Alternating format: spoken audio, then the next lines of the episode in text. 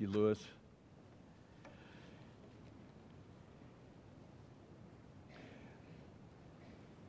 If you noticed in the bulletin, the title of the sermon has to do with Church 101, and that is the new series that we are beginning today. Let me give you a little background of that and how this series came to be. About 6 years ago, I recommended to the elders that they find my replacement and that we begin a transition aimed at when I would be 70. Of course, I didn't know it was actually going to happen. I didn't know, I also didn't know, will there be any health challenges along the way or circumstances that are a part of those years? But I thought if somebody were on board already in place, then the church would be in a good place. And that's what was in my mind. And God led us to Lewis. And God led Lewis and Casey and the children to us. And the transition has been seamless, and I don't use this word very often. In fact, I rarely use it, but it's been awesome. Because I mean that in the literal meaning of that word, to see what God has done. And starting February, I'll no longer be senior pastor here. I will remain on part-time staff, and will be preaching about once a month, and will help where I'm needed. And the rest of my time, I'm going to be looking into returning to teaching. Now, with this transition, the elders have asked me to put together the story, reminiscences of the history, the heritage of Signal Mountain Bible Church, because before you know it, that oral history is lost. So Lewis and I decided to put that the best way to capture this was in a series in which we look at the God's big picture of the church and how we fit as the local church into that big picture. So we're going to be looking at what Scripture says over these weeks and months, but we're also going to be including testimonials of and explanations of why we do certain things the way that we do them here as a part of that larger story of Church 101. So we feel like this is a timely way and time to do it. And as we study what God's Word says about the church, we'll also tell you some of the quirky things about why we do certain things the way that we are, why things are a part of our history. I mean, why did this church start anyway? Aren't there enough churches in Chattanooga, Tennessee? Really? And why the name? Why Bible Church? And in fact, when we began, did you know that was not our name? We had a different name.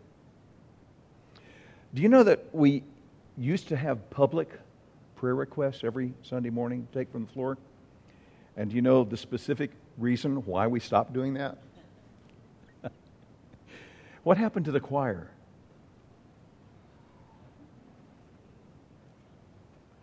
Why do we not pass an offering plate? Where did our statement of faith come from? And why do we include some things but exclude other things? The things that are important to us, but they're not a part of the statement of faith. Why do we sometimes recite creeds? What's up with that? Why do we support our missionaries the way that we do? Because we could add a lot more missionaries if we spread those finances around and have a big, big list. Why is our leadership structured the way that it is? Because Lewis and I are teaching elders. We're not CEOs. And by our bylaws, the pastor cannot be the chairman of the elders. Why do we structure it like that? And how is that biblical? How did it come about that 4872 Shackleford Ridge Road, right here, is actually technically our 6th location? And here's the critical question. I want you to ponder this. Is it true that we really met one Sunday morning for worship in the boiler room of Mole Hill Pottery? So how do we get here? Here's the short answer.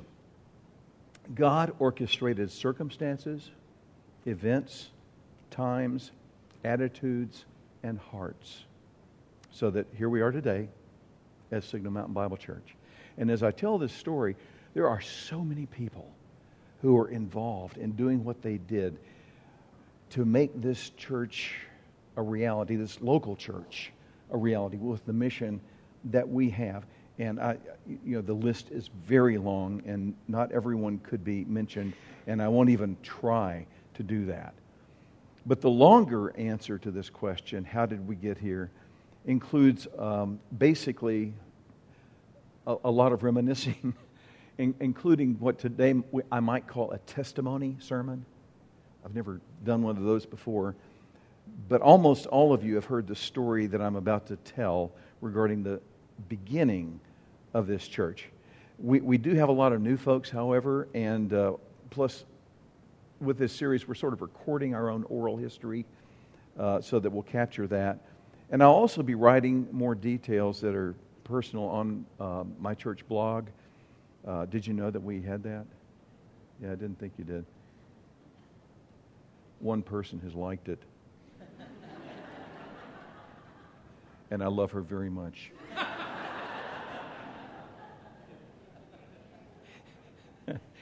So, anyway, I haven't posted anything for a couple of years. So, anyway, I'm gonna start using that a little bit, I think.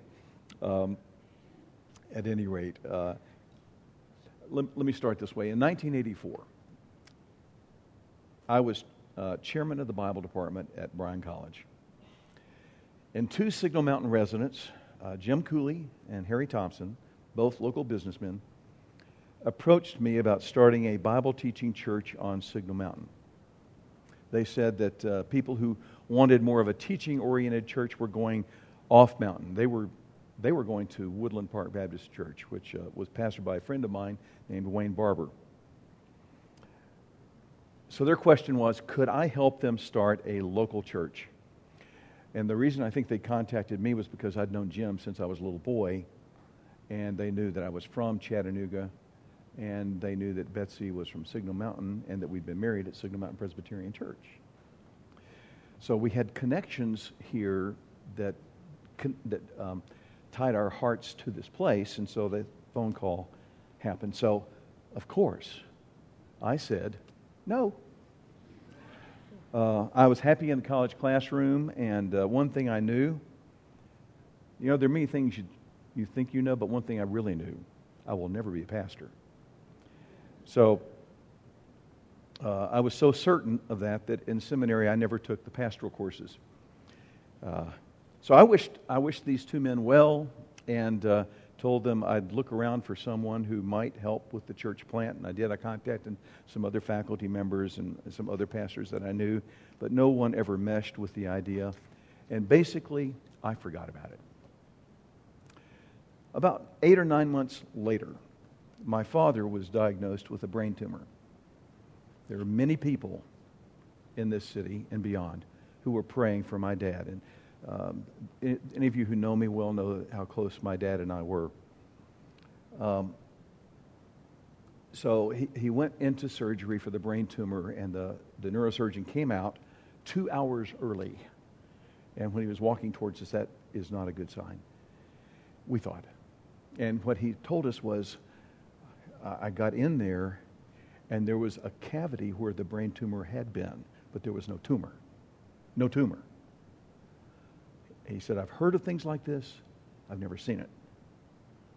And so they sewed him back up, and the recovery took a while. But anyway, the doctor said, I can't explain it. My mom said, well, I can. God healed him. His recovery was long, as I said. Why didn't God prompt the surgeon before the operation to say, I think I'll do one more scan? Or something crazy like that. Because I think if he had, at least in terms of my role in it, there would be no Signal Mountain Bible Church. Because in the process of helping my dad through his recovery, God softened my heart and changed it. and taught me that ministry extended beyond the classroom to the waiting room and the emergency room, rooms that I was not comfortable with. So in the summer of 1985, the next year, the same two men called me again to my surprise and asked me, will you pray about this? We met, and they told me that this church was needed. It was eagerly anticipated. And they also told me that they had talked with many people on the mountain, and they knew who was coming. And the first Sunday, we would have about 50 people. The second Sunday, as word spread, about a couple of hundred. And then we'd go on from there and call a pastor. Sounded good to me. I was naive about church planning. I didn't take those courses. Sounded reasonable. They knew who was coming. Here's something I didn't know that I found out later. Both of these gentlemen were dyed-in-the-wool Southern Baptists, and they assumed that the fledgling church would become a Southern Baptist church. That was never communicated to me. Little detail.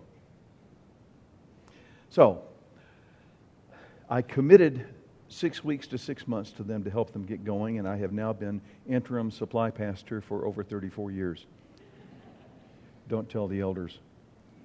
But here's the rest of the story that was going on with the Phillips family. And so I'm going to be a little self-indulgent here. But in addition to my teaching and administrative roles at the college, for the previous 6 years, I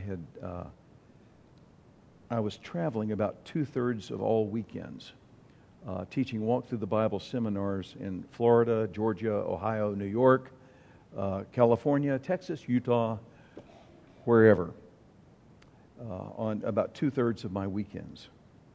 And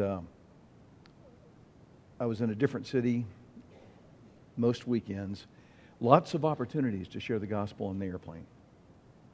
So that was good. But I was tired and was longing for a ministry that would be local. I'd always had two jobs, so that Betsy could stay home with the kids. That was a choice that we made. But it would be nice if the Lord provided a ministry that was local and didn't involve travel, even if it were only for a few weeks. So what's strange looking back on it is I continued to do Walk Through the Bible seminars for that first year. So I did all three. And I just had to make sure that all my flights got back in on Saturday night. So it was kind of crazy. But hey, when you're young and foolish, here's the critical thing. When Betsy and I met with those two men and their wives in a restaurant, the six of us, I took out this testament right here. It belonged to my dad. He'd given it to me, I think, at the time when he was in the hospital recovering. This is the testament. It's in this pocket protector. He put it in here. This pocket protector is older than most of you. Little New Testament and Psalms. And I took this into the restaurant and I opened up and I said, I want to make sure before we begin that you agree with me. We are on the same page of Scripture with the definition of the local church. And I read to them from Ephesians chapter 4. Lewis read the earlier verses in that chapter, but the verses that I read were verses 11 through 16. And he gave some as apostles, some prophets, some evangelists, some pastors and teachers, for the equipping of the saints for the work of service, to the building up of the body of Christ, until we all come into the unity of the faith, of the knowledge of the Son of God, into a perfect man, unto the measure of the stature of the fullness of Christ, that we will be no longer like children, tossed to and fro, carried about with every wind of doctrine, by the sleight of men or cunning craftiness in which they are trying to deceive us, but speaking the truth in love, that we may grow up into Him in all things, which is the head, even Christ, from whom the whole body, being joined together by that which every joint supplies, according to the effectual working of each individual part, grows the body into itself in love.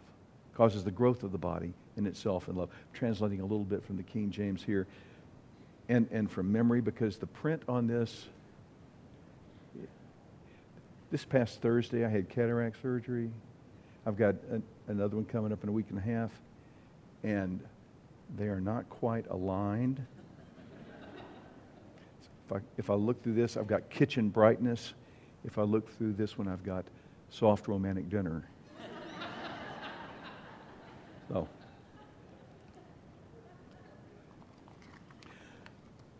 are you on board with this? This is the job description of the church. What is the pastor for? His main role is to equip the saints to do the work of the ministry so that the body generates its own growth. In most churches, to be blunt, the job description of the pastor is to do the ministry. According to Scripture, the role of the pastor is to equip the saints to do the work of the ministry. It's a different model. It's a different understanding. So I asked them, are you on board with this? Because this is what Scripture says the church is about. And they said, absolutely. They did agree. So they started looking for possible meeting places on Signal Mountain. And the only place that seemed to be available was in Signal Plaza. Right from the start, we met as a church. We didn't meet as a home Bible study that might grow into a church. Right from the start, we met as a church. We just didn't know if we were going to survive. We began in the fall of 1985. I believe our first Sunday was in October. Not sure exactly about that. We met in one of the empty storefronts in Signal Plaza, and this is how that came about. I called Joanne Robinson. Many of you may remember Joanne and Rocky Robinson. They moved to Greenville, South Carolina about 20 years ago. Okay, 2 or 3 of you will remember Joanne and Rocky Robinson. But Joanne and Rocky were a part of this church from the very beginning. Joanne was the administrative secretary to Wendy Willingham, who owned Signal Plaza. So when one of those men entered the offices of Signal Plaza and asked, "We are," and this is what he said. I called her this week and she told me. She said, he said, "We are going to start a Southern Baptist church on Signal Mountain, and is there an empty space where we could meet?" And Mr. Willingham donated the space.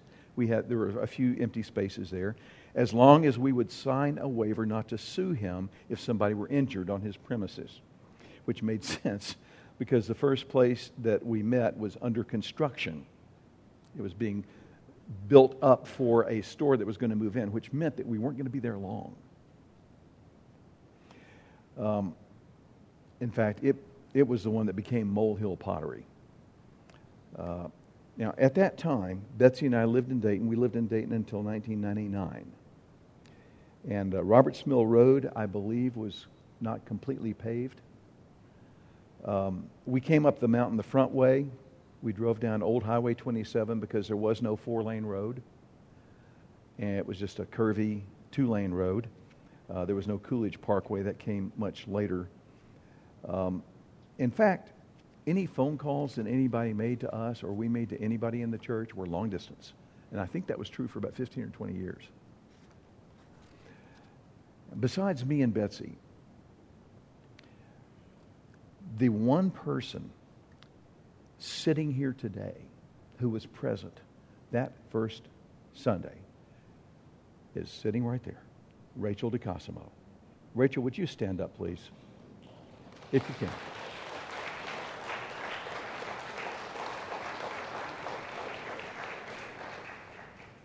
Here's who came that first Sunday.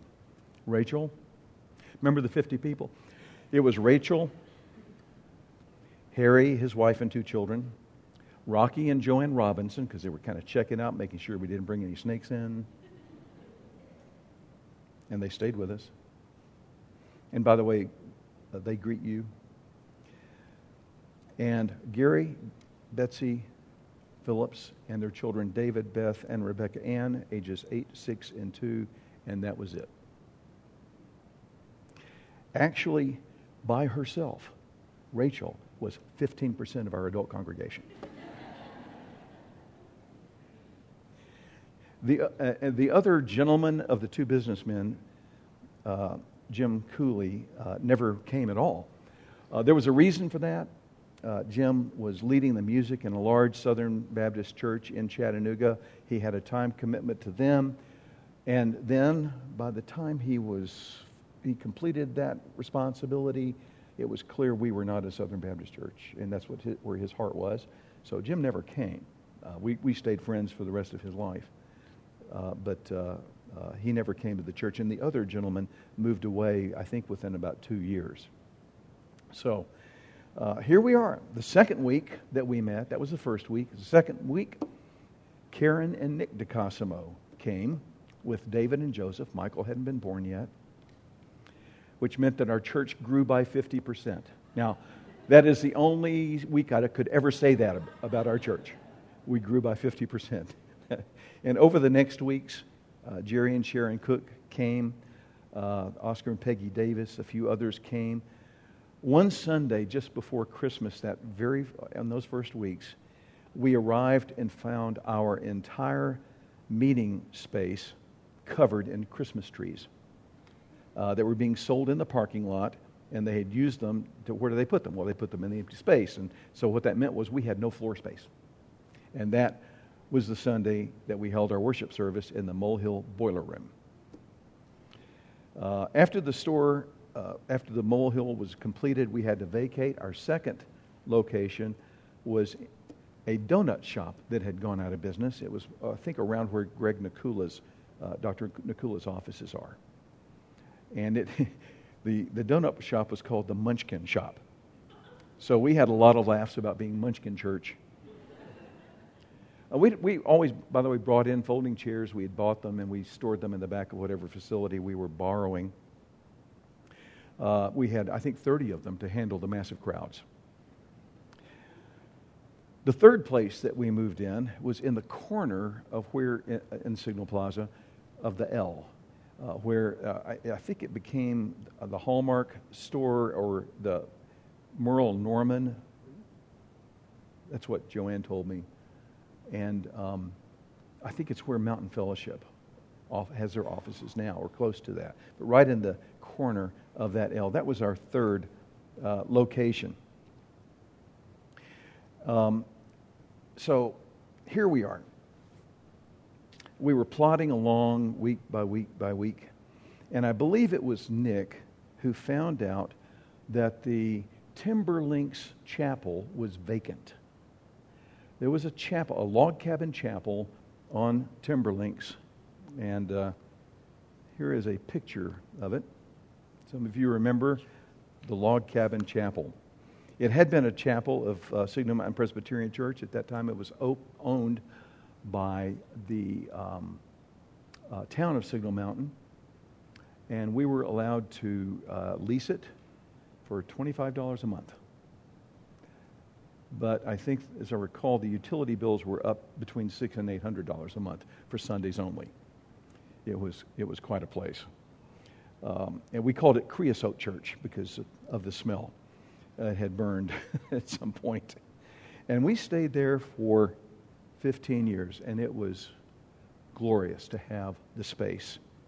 There was the chapel sanctuary, which is, this is a picture of that. Off to the left side, which you cannot see, there was a larger room, and there were 2 bathrooms, a small kitchen, and 3 small rooms. And so now we had Sunday school and a nursery. And I tell you, the mothers of Signal Mountain Bible Church from those days have my deep appreciation for what they were willing to put up with. Early on, we called our first name was Palisades Community Church.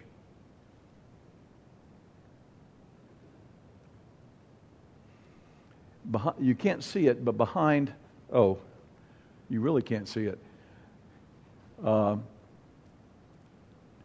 Nick, Gary, and on the right is Joel Wright, Linda Wright's dad.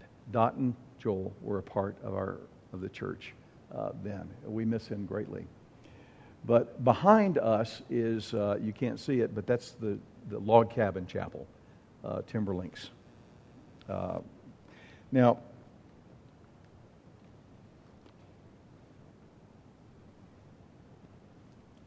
at some point during that first year, we became incorporated, or whatever the appropriate term is.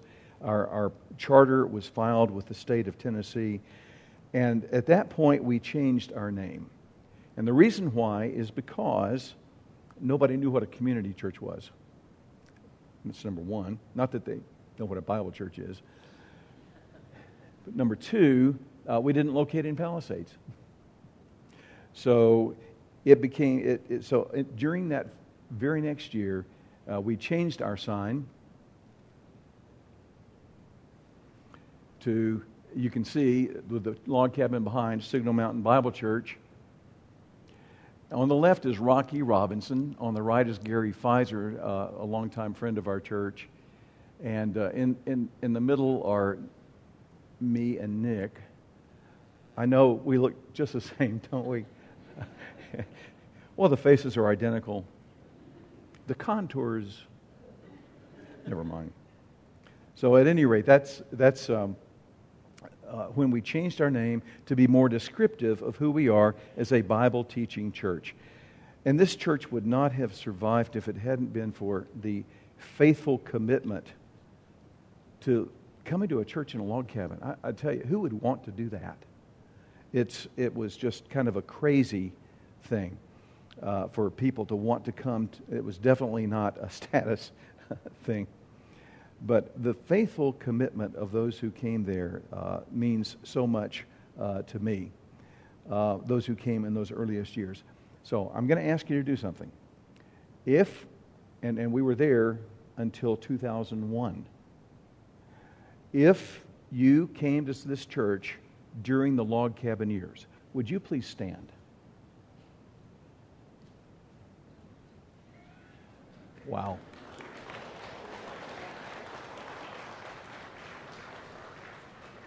Thank you. These are people who gave themselves to this church family. In the middle 90s, we were given the opportunity to, by a friend of many of us, Jim O'Kelly, to purchase 6 acres on Shackleford Ridge Road. So we were able to do that. It was Jim's property, but he gave us this opportunity, approached us. And we knew that this place was totally isolated from everything else on the mountain. And by the way, the road is not what it used to be. It was not nearly as nice as it is now. There were no houses nearby. And this was before the middle high school. But we also felt that it was the Lord's leading. We were only about 40 people at the time. And the Lord supplied and paid for the 6 acres on which we now sit.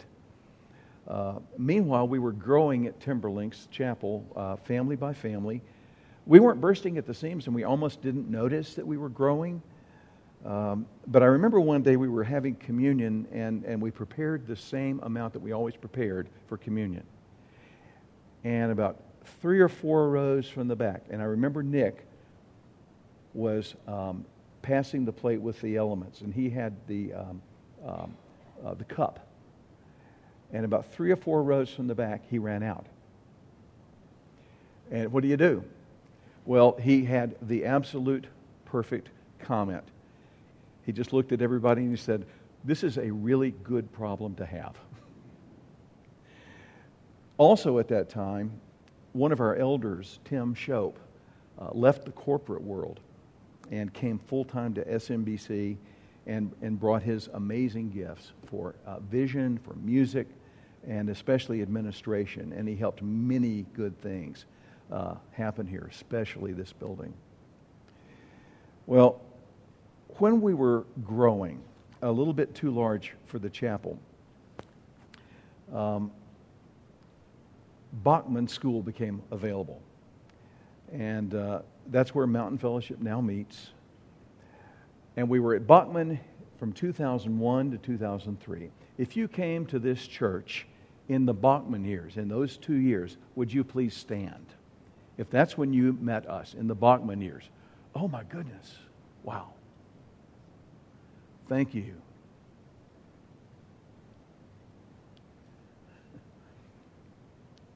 This is really encouraging. One more thing happened in 2001. The elders had been asking me for years to come full time. And that's the year that I resigned from the college and became full-time pastor at Signal Mountain Bible Church. And I'll add some further personal details on the blog. But I'll mention this. I did have two lives. My academic life and my church ministry here. And we had many opportunities to go to other schools to teach, to go to seminaries to teach, even some presidencies. And the earliest reason that we said no to all those things that came to us over the years is because we didn't want to leave Bryan College. But very quickly it became, we didn't want to leave Signal Mountain Bible Church. And that's why we stayed. We love you. And loved you then, love you now. So I'm going to back up a little bit. And we were at Bachman for 2 years. But Hamilton County Department of Education owned Bachman. And while they rented it to us, they rented it month by month, and they put it up for sale. And we would have had 1 month's notice, and we would have had no place to be. So in 2002, we began building on this 6-acre site. And in 2003, we moved into this building. Now, I'm going to ask those who came to this church, to Signal Mountain Bible Church, and know only this building, would you please stand? Okay. Thank you very much.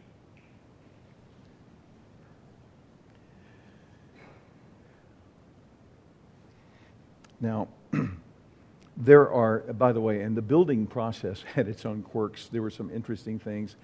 There was some pushback from those who were involved in making decisions with the town of Signal Mountain. There was one meeting where one of the members of the town's committee on this, after our excavation work had been done, where the gentlemen, they didn't want our church to be visible from the road.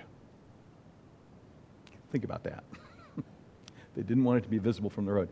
So at one point, one of the gentlemen, after our excavation had been done, said, couldn't you just turn the church sideways so that it, be less, just, well, no, we can't do that.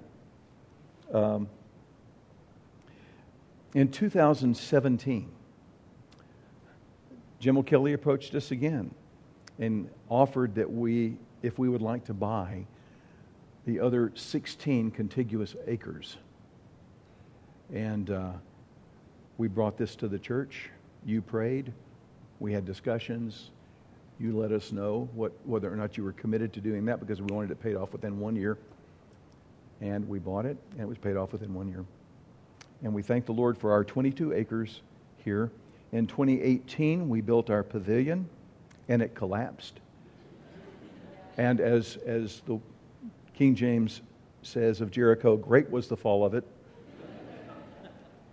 By God's providential grace, it was rebuilt into a much larger Pavilion 2.0, for which we were all very thankful.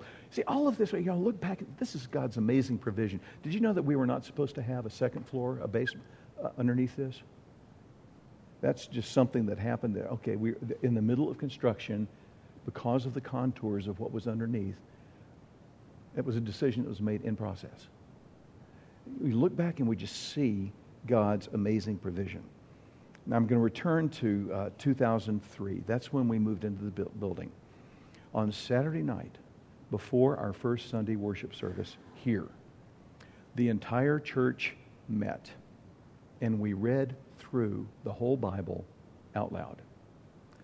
People came in, they were given several chapters, and they would go scatter around, and we would all read aloud our portion. You heard all these voices humming, but we read the entire Bible that evening because we felt like that was an appropriate way for all of us to begin this wonderful journey here in this facility. Now, I want to dig down into why we are here. We are here to honor and glorify Jesus Christ and to build up the body of Christ. When Betsy and I met with those two couples in that restaurant almost 35 years ago, this is what we talked about. You ready for it? Jesus is in love. In Ephesians 5, he loves the church and gave himself for her, his bride. So, husbands, love your wives as Christ loved the church. So, the question is, do you love what Jesus loves? Now, I know that the church might gain weight, or that the church might look different than she did 35 years ago. You understand what I'm saying? Doesn't matter. With all her imperfections, Jesus loves the church because we are imperfect people. What is God's plan for the church? Do you love what Jesus loves? And are you in love with the body of Christ?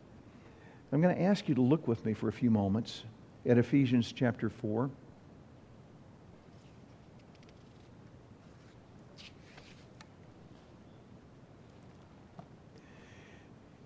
In the first verses, our oneness is mentioned, our unity in the body of Christ. Verse 3, being diligent to preserve the unity of the Spirit and the bond of peace. Verse 4, one body, one Spirit, one hope. Verse 5, one Lord, one faith, one baptism.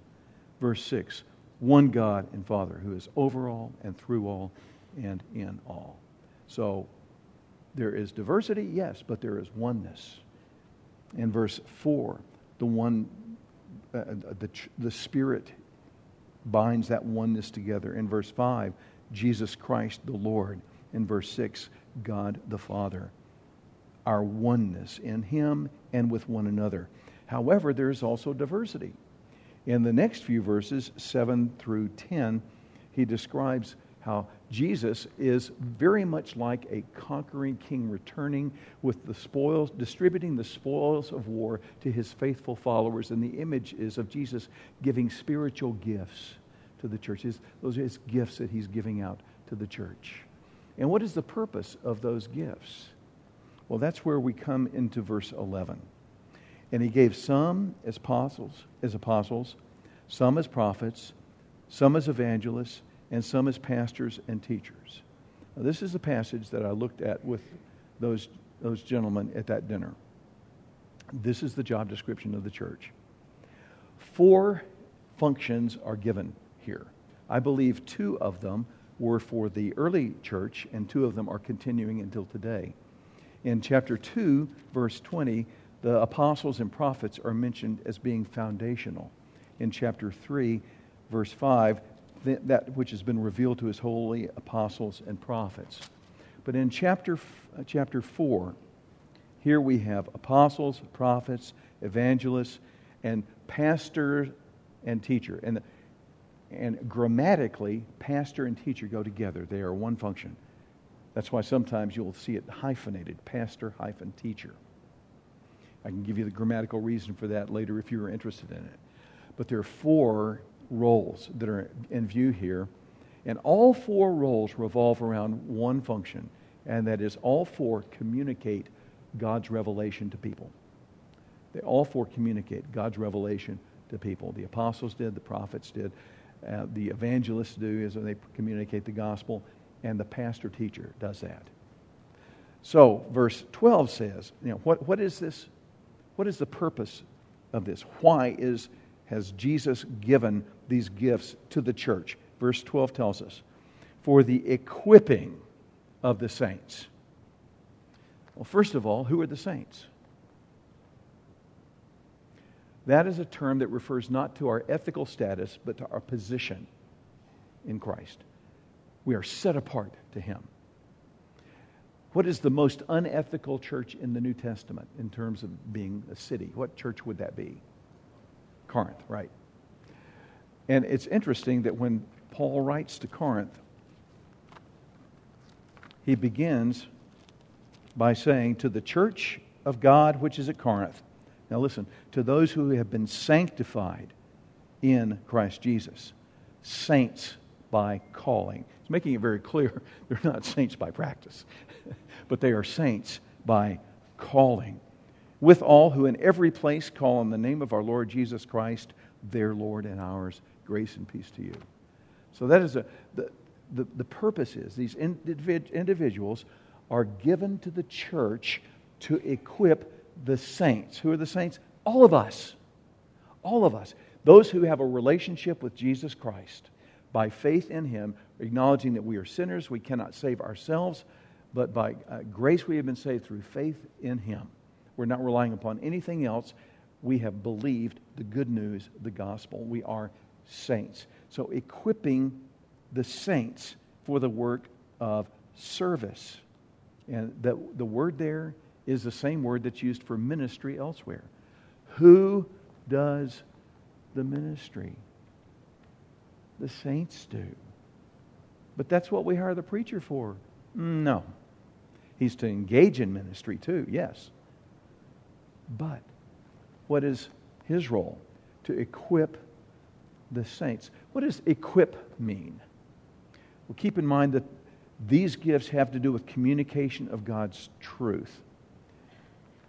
The term equip is the same word that's used in Matthew chapter 4, verse 21. Exact same word. Where James and John were mending their nets, equipping their nets. It's the same word that's used in the 2nd century BC by Galen, the physician, of setting a broken leg. The idea is this.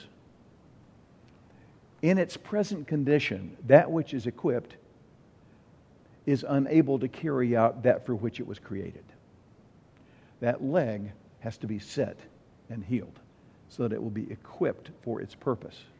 That net has to be mended, equipped, so that it can carry out its purpose.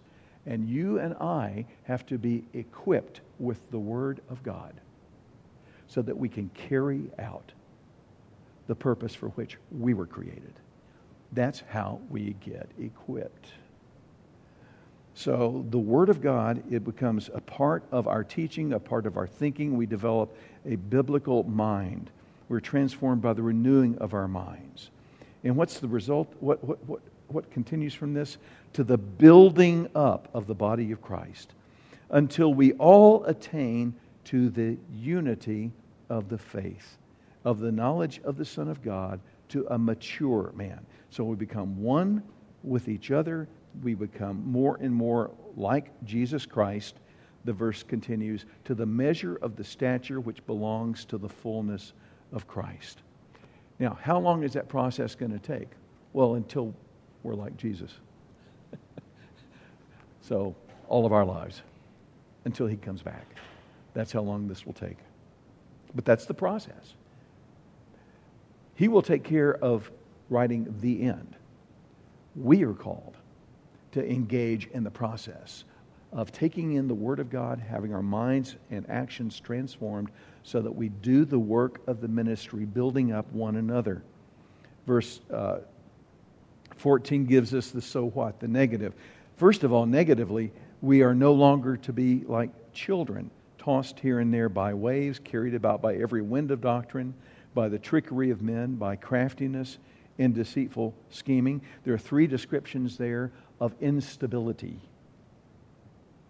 Instead, positively, but speaking the truth. Literally, he doesn't take the verb speak and the predicate object truth. He does use that in verse 25. Therefore, speak truth with one another. But here he uses it differently. Here he takes the word for truth, makes it into a verb, And he says, but truthing it in love. Truthing it in love. This is how you were to live. Truthing it in love. We are to grow up in all aspects into Him who is the head, even Christ, from whom the whole body, being fitted and held together by what every joint supplies. That's every one of us. According to the proper working of each individual part. That's, again, every one of us. Causes the growth of the body for the building up of itself in love. Because Jesus loves the church. The body generates its own growth by taking the Word of God and applying it and living it out. The church is made up of those who have believed the gospel of Jesus Christ. We are born again, and as those who are born, we are to grow spiritually into spiritual maturity to become more and more conformed to the image of Jesus Christ. That is our role. That is our goal.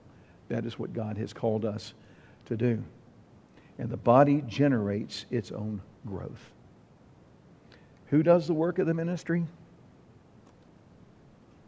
All of us. We all do. This requires commitment to one another. There are 60 relationship one another commands.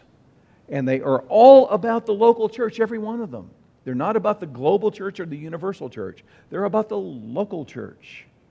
Love one another, be devoted to one another, honor one another, serve one another, rejoice with one another, carry one another's burdens, forgive one another, encourage one another, offer hospitality to one another, pray for one another. Hebrews 10 puts it bluntly, let us hold fast the confession of our hope without wavering, for He who promised is faithful.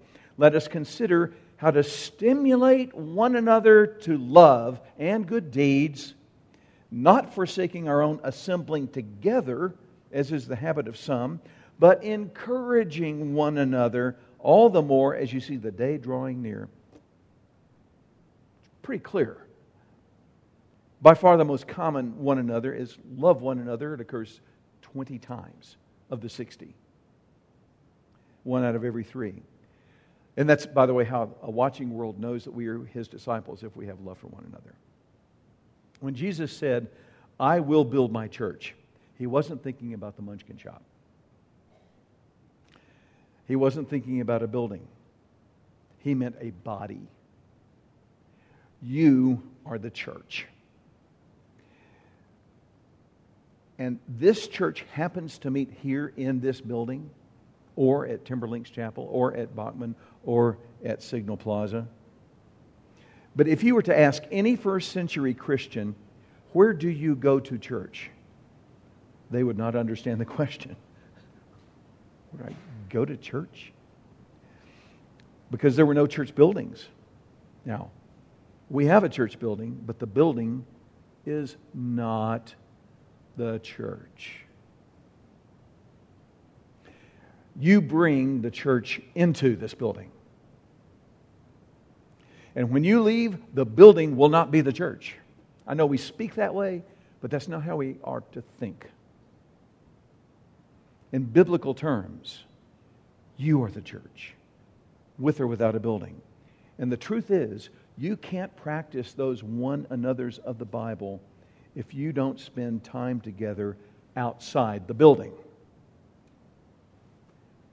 How are you devoted to one another, serving one another, encouraging one another, carrying one another's burdens, offering hospitality to one another, if you don't spend time together? Jesus loves the church. And if you love what Jesus loves, you'll be in love with the church. Not a building, but the body of Christ. The church is not an incidental component of your life. It is to be a fundamental part of your life. Does anyone here believe that the church is an individual part, an incidental part of Jesus' life? So do you love what Jesus loves? It's that simple, really. It is. And if you don't, why not? I understand that many people have had hard experiences. Jesus can overcome those and give you a renewed love for the body of Christ. He has commanded us to love the church, not because the church is filled with perfect, absolutely lovable people. One writer called the church a messy grace. I love that. And I'm part of the mess. And yet Jesus still loves the church, warts and all. So do you love what Jesus loves? And if you're not committed to love the local church, do you somehow think that Jesus is okay with that? The results of loving what Jesus loves, his bride, the church, should be an eternal impact in three areas, three directions. Our upward focus is on worship, glorification of him. Our inward focus on sanctification, and our outward focus on evangelization, missions, and edification. We're going to study those outcomes in future weeks, Church 101. But I want to make sure that we understand the foundational truth that God has called us to absorb his word, to put it into practice with one another, and to love each other, and to grow and generate the body's growth as we serve one another diligently, to do the work of the ministry, to the building up of the body of Christ. Jesus said, I will build my church. That's God's love story. Lord, I thank you for the opportunity to begin this series, to think about what you have called us to. And Lord, it is a good, good thing that you have given us. We thank you for the one another's, for the challenge there, and we ask that we would be faithful to carry out what you have done. Lord, we're definitely not perfect people, but help us, Father, to rejoice in the fact that you are perfect and you have given us both the desire and the ability to love one another. We pray this in Jesus' name. Amen.